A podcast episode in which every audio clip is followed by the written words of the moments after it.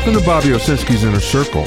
I'm Bobby Owsinski, and this is a show all about music, music production, and the music business. My guest this week is music digital strategy consultant Jay Gilbert. First of all, have you ever gone to a playlist on Spotify or Apple Music or any other of the streaming services and found that there were songs that were grayed out?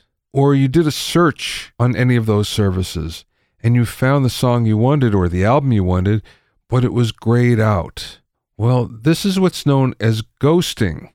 It used to be you would buy some physical product, a cassette, a C D, piece of vinyl, and it was yours forever. You can play it forever. There was no problem. You owned it, and you always had that music. But that's not the case these days, because what's happening is songs can disappear from streaming services for a number of reasons. Non-payment to the distributor, for instance. So that would be if you use TuneCore, C D Baby, Ditto Music, any of those, and you don't pay when it's time. Well, guess what? Your music will disappear from the streaming services. Another reason could be maybe the rights reverted back to the artist. So a record label had it, and then suddenly the rights go back to the artist, but the record label doesn't care because they no longer have control over it. Guess what? Your music goes away until you resubmit it. And unfortunately, many artists don't resubmit because they can't afford to. It costs money on any of those music distributors, and sometimes, especially if you have a volume of work, if you have multiple albums, sometimes it costs too much. Now, there are ways around this, but to many artists who aren't terribly sophisticated with this, they might just look at the price and say, you know what, it's not worth it. Therefore, guess what, your music is gone. This could happen with YouTube as well, so it's not exclusive just on streaming services. Sometimes labels and publishers get sold, and the problem is that all rights holders must agree. And if they don't, guess what? There's a legal hold on your music, and therefore, it's ghosted. You no longer see it on the streaming service. So in the grand scheme of things, it takes somewhere between fifteen to twenty thousand streams per year in order to make a song pay for itself.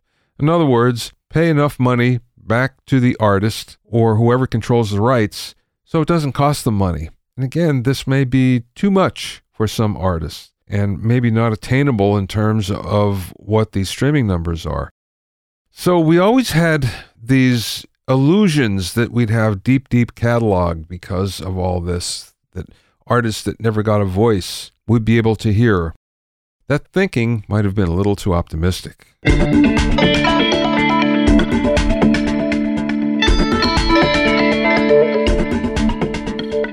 If you have any questions or comments, send them to questions at bobby o inner circle dot com. Don't forget about my online courses on mixing, production, branding, and music business success at bobby o sinski courses dot com. Also, get an expert analysis and objective opinion of your songs and mixes as a member of my Hitmakers Club. Go to hitmakers club dot com to learn more.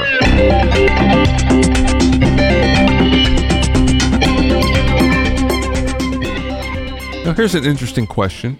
Are tribute acts legal? Many of them are raking in some really big money. There are bands like Arrival from Sweden, which is an ABBA tribute band. There's Brit Floyd, which is a Pink Floyd tribute band. The Fab Four for the Beatles. Damage Incorporated for Metallica. Almost Kiss for Kiss. Hotel California for the Eagles. There are tons of tribute bands.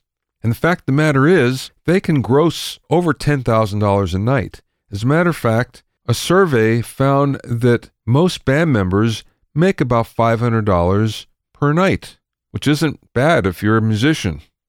Now, it turns out the tribute acts technically fall into a gray area.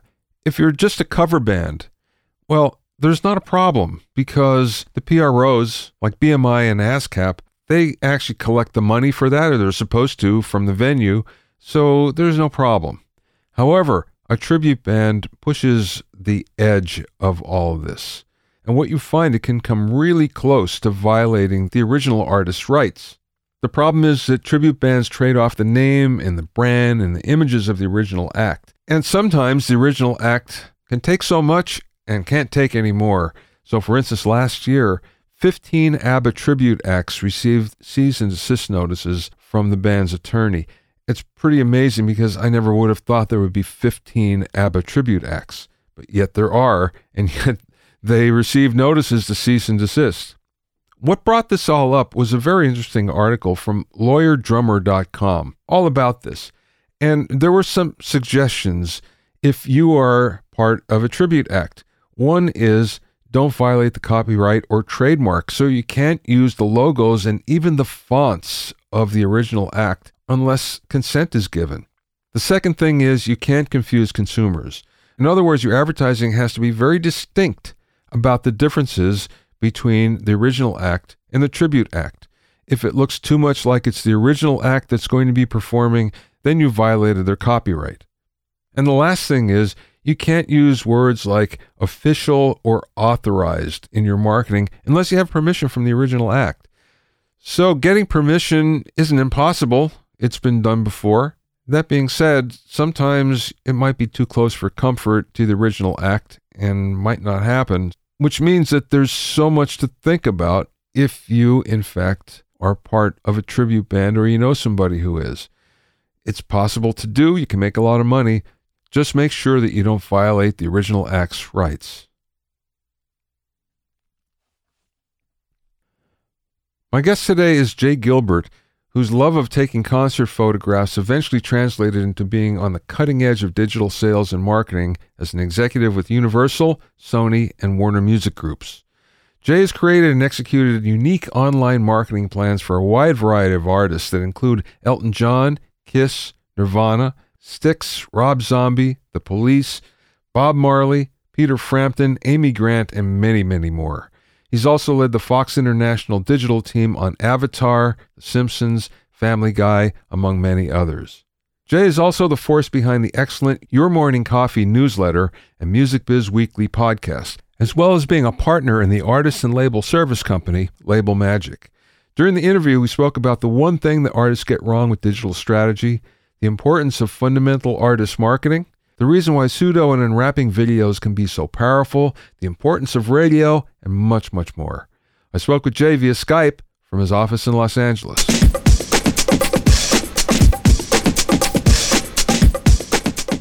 I want to go back to the beginning with you. How did you get started in the music business? Um, I was a musician. Um, I played in bands. And, you know, I thought that was going to be my career, and uh, it uh, it wasn't. I played with some great musicians, but I wasn't a great musician. And, you know, I did some touring, did some recording, writing, and, you know, kind of got the basics. But uh, really, I did a lot of working for Tower Records is what I did, you know. So, yeah, I wanted to be a musician. And then I decided, you know, I'd either eat. And uh, I started working in record stores and. You know, I uh, did that for like eight years and, you know, just love the music. And, uh, you know, from that, from working in a record store, these reps would come in from, you know, the major distributors and, you know, they had some positions available. And I started with Universal in like nineteen eighty-eight, I think, worked there for about eighteen years and uh, started. I read somewhere that you did a lot of concert photography when you first started as well. Yeah, well, I started that, you know, as a teenager. I would sneak my camera into, you know, any concert I could, every concert that I went to. I just loved photography and shot an internship at a newspaper, and um, I really loved it. And I still shoot to this day. In fact, uh, tomorrow I'm shooting The Temptations. Um, I did their last album. I've done albums from, you know, Rick Springfield and John Waite and all sorts of folks. That's kind of a weekend, you know, passion, not my living, but it's it I love it so much. I do a lot of live photography, studio photography, um, but that's, you know, kind of what I do on the weekends. So if you need any photos, Bobby, I'm your I'm your guy. Your photos are terrific. The ones on your sites are dynamite. I have a question about that. Sure. There's a lot that you do that's in black and white. And I noticed that real photographers have an affinity for black and white, and I'm not sure why that is. What do you think? It's romantic. It's art. I grew up, you know, I had my own darkroom, you know, when I was growing up, and I developed my own photos. And it's just, there's something about the smell and the tactile nature of photography. And I just love black and white photography. The other thing that it does is it takes away all of, like, most they don't have smooth, perfect skin, and so especially as you age, you know, you you have unevenness with the the tones of your face. Black and white evens all of that out. It lets you get away from the distractions and look at the piece, you know, by itself. Right now, I actually do shoots in intentionally for black and white, and and you shoot them a little differently, and you light them a little bit differently for black and white. And what you do is you're still shooting in color, but as it comes up on the monitor when you shoot, you have it so it goes through a program called Capture One, and you have these um, settings already set, and so it comes up on the screen in black and white. Um, we just did a shoot with uh, Brett James. Now, Brett James, you may not know the name, but he's written, you know, uh, eighteen number one hits, uh, including "Jesus Take the Wheel," and you know he's he's like a a Nashville, you know, songwriting genius. But he's putting out his his own music. You were part of uh, Universal New Media. Yeah, I, I worked at Universal for a, you know, for eighteen years, and started, you know, in the field as a rep. And uh, you know, the last part of my tenure there was working in uh, their, well, they had a division called E C A T, Electronic Commerce and Advanced Technology Group, and it was led by, um, uh, among other people, Albie Gullutin, mm-hmm. who I'm sure you know, but a lot of people may not know. He's a, a record producer. You know, he did not only Saturday Night Fever and Barbra Streisand and things like that, but he did one of my favorite bands, Jellyfish. And so I I was a huge fan of his. And, you know, that was back in the day when the original Napster just launched, and we were trying to come up with, you know, like Press Play and MusicNet and our own proprietary digital platforms, you know, before, you know, Apple launched. Do you know Howard Siroka? I'm sure you do. Howard Siroka is a dear friend. Yeah, yeah, for me too. And we used to have these discussions all the time, and he'd tell me as much as he could. But what I always found interesting was the fact that you guys would see all of the latest and greatest in music technology, like way before anybody else would see it, and be able to, to make a decision on it way before. Yeah. That being said, I'm kind of curious, because you would obviously see things that were in the gestation stage. Yeah. And it must be hard to make a decision on something without really knowing whether it's going to work or how well it's going to work in the future. Oh, absolutely. Um, and sometimes it surprises you what takes hold, right? Because, you know, in our lifetime, we watched inferior uh, platforms win out, like uh, V H S over Betamax, or, you know, things like that. And so it's not always the best that wins. And you know, there's a lot of folks that love great quality sound, you know, um, uh, Cobuz and H D Tracks and some of these, you know, high-res audio, you know, Amazon H D, and um, they sound really great.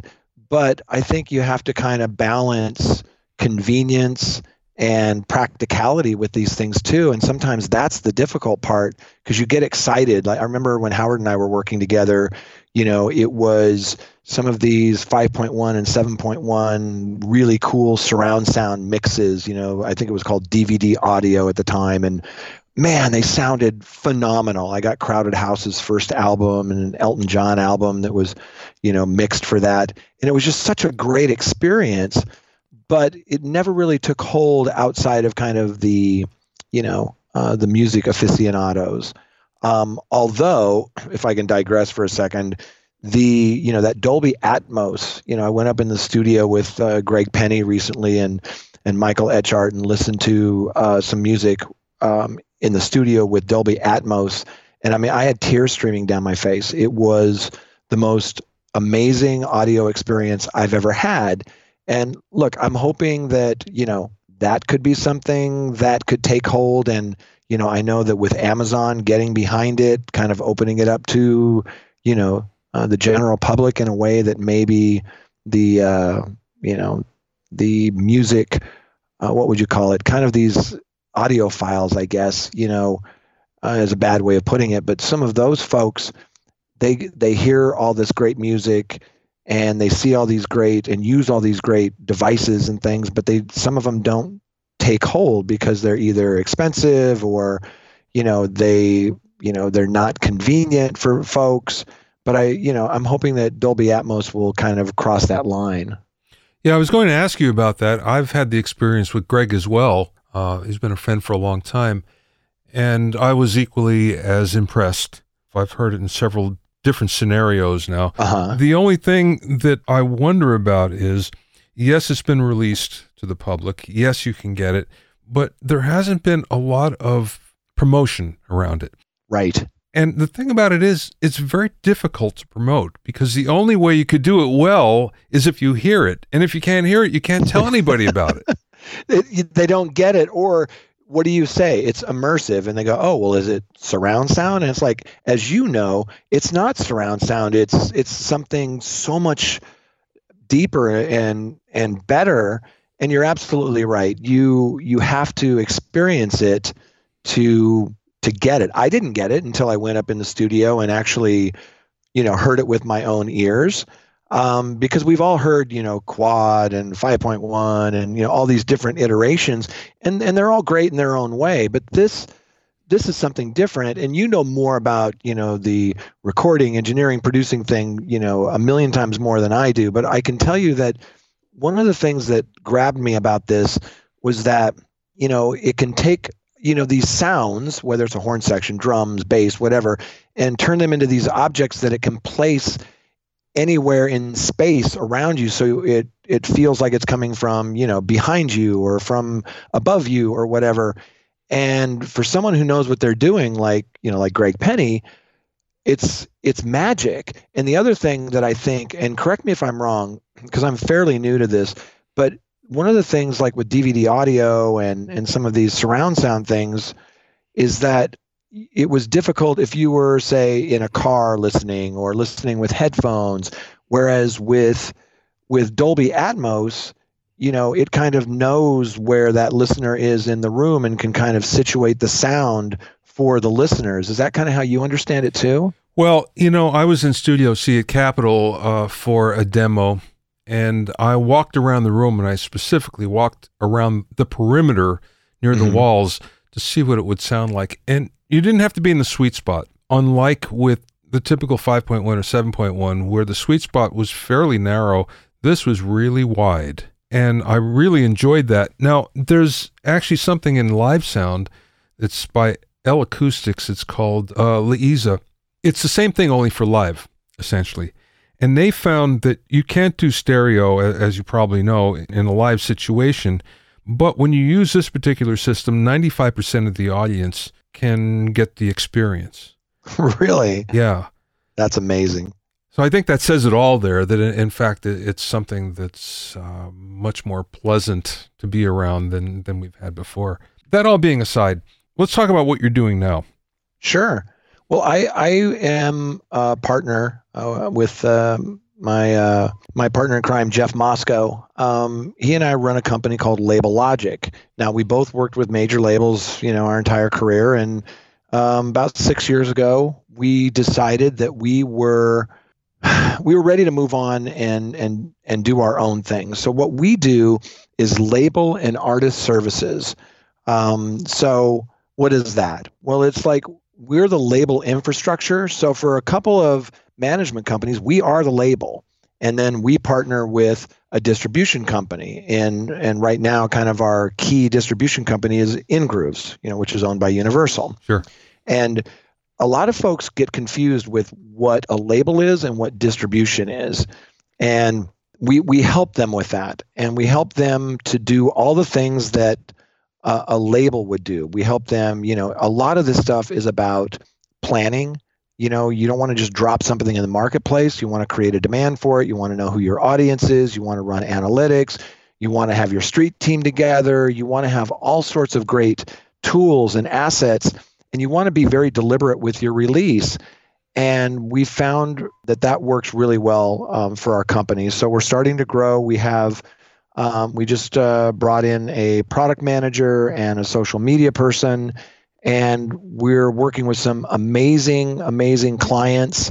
And it's been, like I said, about six years, and I look forward to going to work every single day. No two days are the same. I work almost every day and, you know, and love it. It's it's just been a really, really great ride for the last, you know, five, six years. Is there a typical online marketing campaign? No, I think that, and that's the problem, is when a record company gets overwhelmed, they start doing a kind of a cookie cutter marketing plan. Um, and what we found is that even with like artists, every marketing plan is different. And, you know, we did a panel at the Music Biz conference um, called A Playlist is Not a Marketing Plan. And we did that. You know, we had Larry Matera on, you know, from Warner Brothers Records, and, you know, Lloyd Hummel from InGrooves. And we had some really smart people on the panel. But basically it was to tell folks, look, are, are, you know, playlists important? Sure. Sure. They're important, but it's one, one piece. You know, when we were talking to Larry, for example, uh, with Warner Brothers, a very small percentage of his spins uh, for his artists came from Spotify curated playlists or Apple Music curated playlists. Um, when you or I hear a great new song, we don't rush to dig through playlists. You know, we go to the artist page, you know, mm-hmm. on our digital service provider. And what one of the first things I do when an artist or a management company comes to us and says, you know, can you help? Is I look at their artists and I look at how they're set up. And you got to have the basic blocking and tackling. And a lot of them, they're just so busy doing the things that they do, writing, recording, touring, you know, all those things. And there's so much to do now with socials and YouTube and digital service providers. So what we do is we we look at the data and we look at, for example, you know, the, the Spotify artist page. Do they have, you know, an artist image, and do they have a banner image, and are there social links there, and do they have their bio, and is it updated, and do they have images? Just simple basic blocking and tackling that's free that they can do. Are they paying attention to that? And then we use different tools to look at, do they know their audience? Um, it's shocking to me sometimes how few artists actually know who their audience is, because they look out in the crowd and they go, oh, my audience is that. But it's not. It, if you look at your social audience, you know, Facebook, Twitter, Instagram, that audience may not be the same as the people that you see out in the crowd. And then you go to the digital service providers, you know, the Spotify, Apple Music, Amazon, Deezer, those folks, and rarely do those totally align. So you have basically like three audiences. And are you looking at, you know, Spotify for artists, Apple Music for artists, all these free analytical tools? And if you don't have the time to do it, you know, I'm sure, you know, you know someone who does, or you could bring somebody on board, whether it's your, you know, husband or wife or girlfriend or whoever in your street team, depending on what level of artist you are. There's so much data out there that what we try to do is take all those different data sources, pull it all together and look at it. But two things. One, what does it really mean? And then number two, how can you make it actionable? How can you take that information and route a tour, or bring it to radio, or talk to the digital service providers to show them that maybe this, you know, maybe you go to Spotify and go, you know what, this is really overperforming on Apple Music and they're driving most of our business. You guys have missed the boat on this. You know, there's so many things you can do with the data. You know, so our day-to-day thing, to answer your question in a very long-winded way, is that each artist is different and each release is is different, because there's, you know, there's seasonality, there's, you know, uh, what type of music it is, you know. So yeah, it's every time we have a project, we're we're starting from ground zero. You know, you bring up a point that's very interesting, and and it's something that I see continually. It's that the fundamentals of just about anything, if you don't get those right, then nothing else really matters. But it's very easy to overlook them as something that's too simplistic, or I'll get to it later, or one of those things. Yeah. In sports, it's a big thing, and I think that's why we see championship teams, but you can actually translate it over to what we do as well. That's a great analogy. It's, and we always call it that. You know, Jeff and I call it basic blocking and tackling. If you don't have your fundamentals down, you know, then you're lost.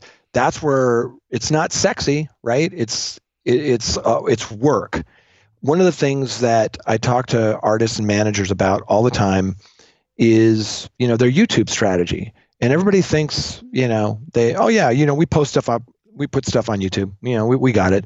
But it's so much deeper than that. The basic blocking and tacklings. Let's start with, you know, when you put your videos up on YouTube, you know, there is this, you know, S E O, search engine optimization. You know, there's a way for people to find your music, because you'll notice when you're watching videos on YouTube, that right rail, you know, those stacked videos on the right side, you know, that's what's, you know, they're feeding you this based on your habits. And to optimize that so more people see your videos, you know, you have to do things like your file that you upload. You know, it can't say, you know, um, G five three nine two dot M P four. It's got to say, you know, artist name, title. You know, it's got to be something that can be searched. So that that's the just the file name. And then, you know, you can change the thumbnail. It's so easy to do that. If you go on YouTube, you can see all these video uh, thumbnails of people who are blinking or the back of somebody's head, you know, and you're like, that doesn't look compelling. You know, you could take it, and it doesn't even have to be um, a frame from the video, although it can be. You can put anything in that thumbnail that you want. It's super easy to upload, right? So that's part two. Just, and then the other one that most people miss is just the consistency of the title of your video. So let's say you're an artist and you have ten videos on your page. It should be artist name, you know, song title, and then version. You know, so Beatles, you know, uh, what, you know, I saw her standing there, and then live or studio or lyric video or whatever. And if you go by that simple, you know, um, simple way of posting it, and you've got your file name, you've got your thumbnail, and you've got that, and then you've got like an intro video to your page, you can double your your YouTube views. I've seen it happen. You know, just with those simple little basic blocking and tackling, people kind of overthink it, and maybe they put a lot of budget into their concept videos. But the one thing, you know, that I tell clients all the time is, don't worry about spending a ton of money on a concept video. If you meet with, you know, some of the guys at YouTube, they'll tell you when you release a, a, a, like an instant grat focus track, or you're releasing a video, that you should have multiple videos that roll out over time for that song. Like the first one might be a pseudo video. And for those that don't know, a pseudo video is just the uh, the album art or the track art with a, the song as the audio bed. You've seen these things on YouTube and probably wondered, well, why is this here? Well, because YouTube's the number one streaming service, you know, not Spotify, and people build playlists out of that because they don't have to subscribe, they don't have to pay. They everybody's got YouTube. And sometimes those pseudo videos get more plays than the concept videos. So that's one video. It might be a lyric video. Um, one that always cracks me up, we we call it the uh, unwrapping video. And all it is, is it could be anything you want. But I, I have a really great video editor, this guy named John Andoska, who puts these things together for me. And he does a lot of work for Capital. Anyway, it's just somebody unwrapping the C D or vinyl, putting it in the player or putting it on the turntable. And then there might be a glass of wine there, or a lava lamp, or a dog on the couch. And they put the needle down, and you don't even see the person. You're just seeing the thing spin. It's crazy. But when somebody sees that in their social feed, they'll stop and and watch it. And we get sometimes so many more views on that silly little unwrapping video. And then there's a there's a link that, you know, links if they want to hear more. And the last thing I'll say on this, and then I'll stop, I'm sorry if I'm running off, is that that other thing is, you know, having that link there right below your video in your description, and it should be, you know, what we call the smart U R L, right? You know, like a Linkfire or Feature F M or actual smart U R L from Gupta Media, something that it's one link that when they click on it, a landing page pops up and has Spotify, Apple Music, Deezer, has everything on there. So, you know, they don't have to run an errand. It's it's all right there. You do those just basic blocking and tackling things, and beautiful things happen. Jay, fundamentals aside, what's one thing that artists get wrong with digital strategy? These days, it's they focus too much on trying to get on big playlists. You know, there are ways that you can tee yourself up for success with the digital service providers by giving them what they need and listening first. Um, but most of the newer artists that we work with, the first thing they say is like, how do I get on these uh, Spotify, Amazon, Apple Music, you know, whatever. How do I get on these big playlists? And the first thing we do is like, well, you know, let's step back a moment. That's that's part of the plan, you know.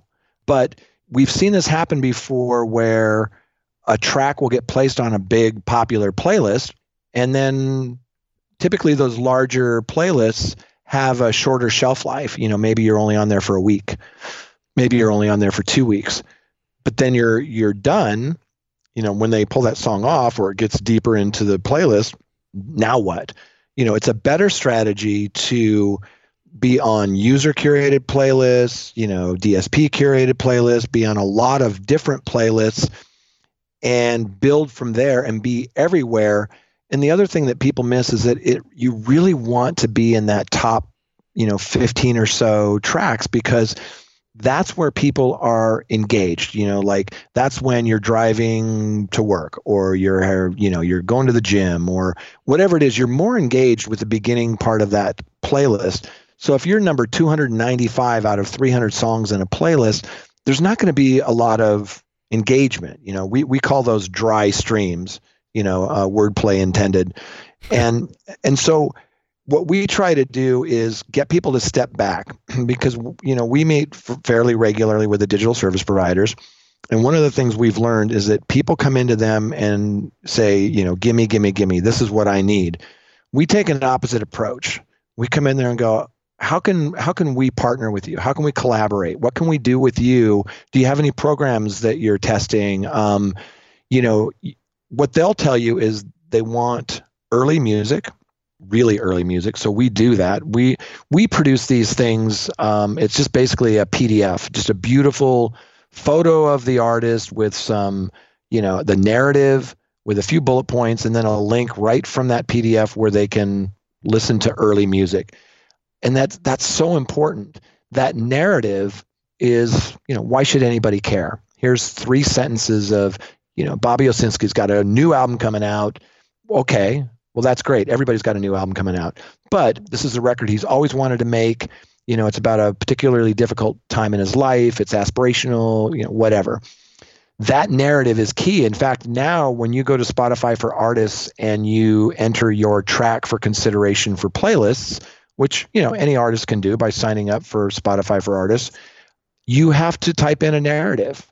So preparing that stuff well in advance, we like to do that because then we're in sync with the artist and management. And then when the P R team is brought on board, they're operating off that same narrative. Then it becomes really powerful. Whenever anybody asks anybody on your team, oh, so what's this new project about?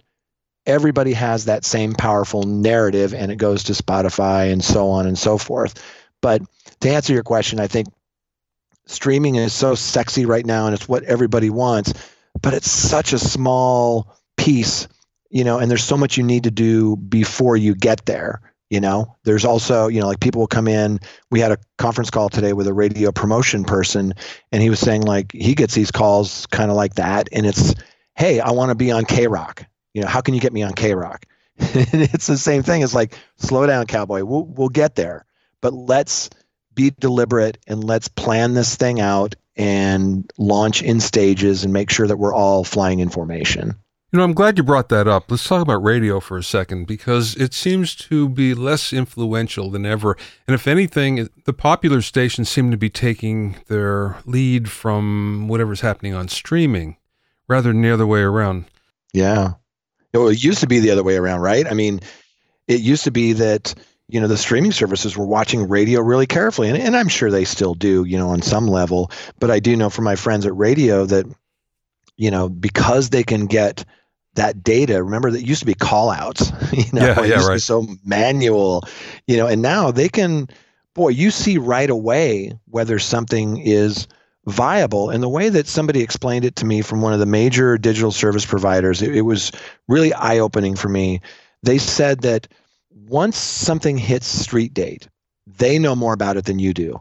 Before street date, you can promote it and say, oh, this is the greatest thing ever, and we're going to go on tour, and we have all these drivers, and we have this P R, and all this stuff. And that's great. And they want that information. They want all of it. But once it hits street date, they don't need you anymore as a marketer, as a promoter, because now they have something more valuable. They have the data. They know who's listening to it, where they're at, what their demo is, how many times they spun it, you know, if they put it in their own personal library. I could go on for hours. They know so much more about what's going on with your music than you could ever know. And that was the thing about, you know, radio. We talked about call outs. You know, that's how they would kind of, that was your report card, right? Yeah. Well, now um, with all the data that's available today, these digital service providers, they have all that at their fingertips. Okay, so how important is radio in the grand scheme of things to an artist? I still think it's important. I really do. It may not be what it once was, but it's still how I believe most people still consume music. It's it's free, it's ubiquitous, it's everywhere. You don't need to have a certain format or player. I still think radio is super, super important. And, you know, there are hits that are being broken on radio. Um, having said that, they've had, they've been humbled. You know, there's this, you know, downloading came and then it, it's kind of waned a bit and has dropped in popularity. And now it's, you know, streaming and internet radio and all sorts of other ways that people consume music. But still, I, I believe that radio is still super important. See, I believe that there's going to be a revolution in radio pending the legislation that makes them pay for artist performance, which right. They haven't done that. So what I see happening is the station groups shedding their probably worst performing stations, and much of it going back to local control, which will bring us closer back to the way it used to be, where you have, I think, more of a chance to get into the hearts and minds of listeners and radio in particular when you have maybe a local station that's yeah. that's trying to break you, which used to happen, you know, way before the station groups. Yeah, I couldn't agree with you more. I I I, I concur. You know, I, I think it, it's got to happen. It, it's I think it's going to happen, but I don't think radio's going away. If anything, I think it's going to be stronger in the end because it's going to be, as you described, it's going to be hyper local like it used to be. It's going to be, there's going to be a sense of ownership for the, the listenership in those particular markets.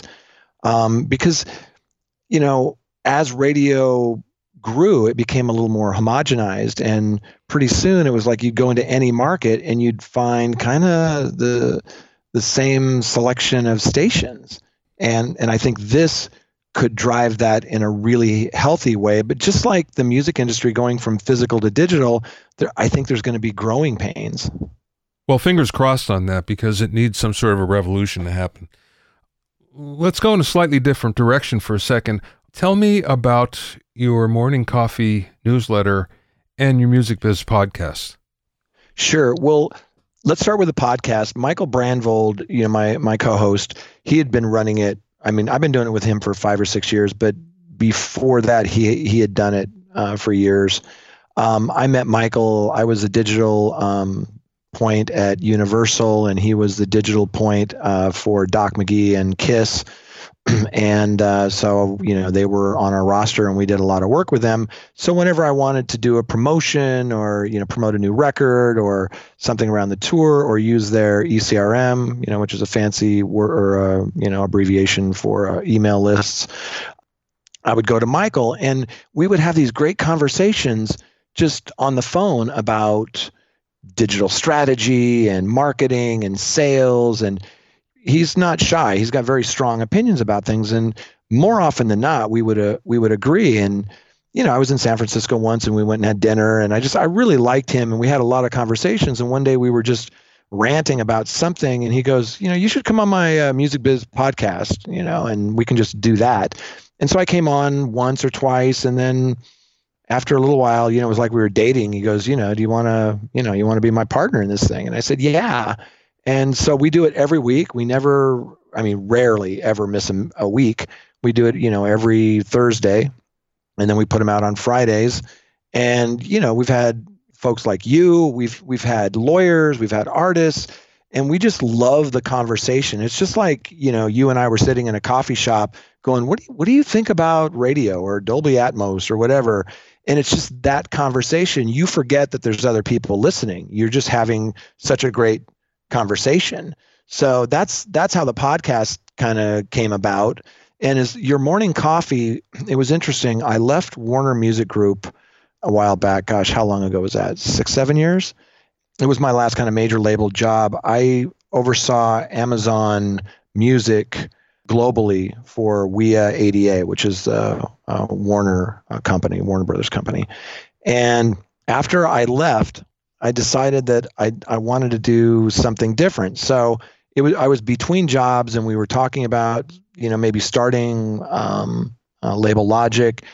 And uh, my friend Sean Rakowski, who who was a sales guy for A D A and left to run a pressing plant in New Jersey, when he was between jobs, he sent me this email, and it had, you know, like ten artists that he really liked. And, it, and I noticed there was a whole bunch of people copied on it. And I listened to the music, and he and I are pretty aligned with our musical tastes. And I, I called him and I said, that that was a great email, but, you know, like, why are you doing that? And he said, well, I, I don't want people to forget me. And then the light bulb went on in my head, and I thought, that's what I want to do. So I looked at some of the emails that I subscribed to, and I knew I wanted to do something on technology. And I saw something, I think it was a Wall Street Journal. It was either that or the New York Times. I think it was Wall Street Journal, and their email was called um, Your Morning Briefing. And I went, I love that. You know, so I started Your Morning Coffee, kind of stole half of their name. And uh, it was just my Rolodex. And I know you're not supposed to do that, but I just grabbed my Rolodex and had maybe two hundred music industry people and started sending it to them every single Friday morning at, at five a.m. And then it started to grow from two hundred, and uh, a couple of weeks ago, it passed ten thousand. Wow! So, yeah, it's been it's been really great. But what it did, and and so it, for people who don't know, Your Morning Coffee is a highly curated look at the music industry every week. It's just a lot of the stories, you know, that I, I'll pull from from you, Bobby. You know, when you write things that I think the audience would love to hear about, I, I put them in there. And what I do is I put the title of it, you know, who wrote it, and then like maybe two or three sentences from the story. So if you're busy, if you're in an airport, you can just kind of scan through and get a sense of what's going on. And then if something's really interesting, you can click through. And, you know, with with emails in the music industry, if you got sixteen, seventeen percent open rate, that's pretty good. Click through rate of maybe, I don't know, two, three percent, you're doing pretty well. You know, I noticed right away that I was like over doubling those numbers. So I knew people were interested, and I was watching the data on what kind of things people were listening to, which, or, you know, reading, and which kind of things they were ignoring. And just over time, the, the, the best thing that happened from that, and it certainly wasn't planned, was all of a sudden, like, I would get a call from one of my favorite artists or favorite artist managers or somebody, you know, from some big corporation, you know, that I read about, you know, in the newspaper all the time, would call up and go, hey, kid, I want to I want to talk to you about such and such. And we started getting some clients from that because, you know, as Doc McGee says, uh, and, and Doc McGee is a, a longtime client and friend, and he has, you know, he's forgotten more about the industry than most people know.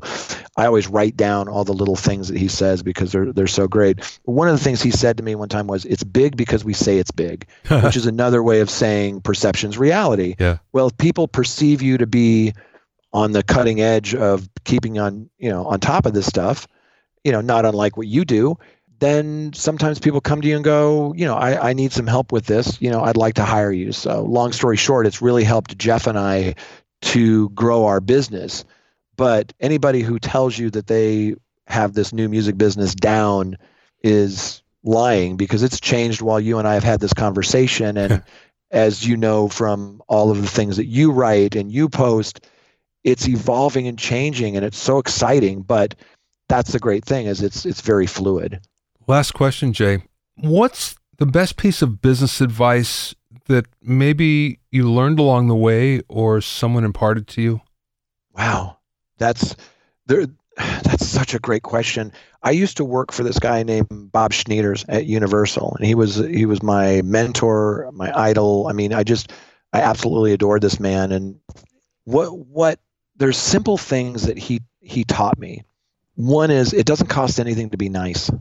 There's no reason to be an asshole. There's no reason to be toxic. And that's one of the great things about having your own company, is you can now choose not to work with toxic people. And so, you know, that was one thing. It doesn't cost anything to to be nice. And one of the other things that has always kind of stayed with me is, you know, my partner, Jeff Mosko, um, he worked with Berry Gordy for a while, and, you know, we're, we're big, we're big, uh, you know, Motown backers.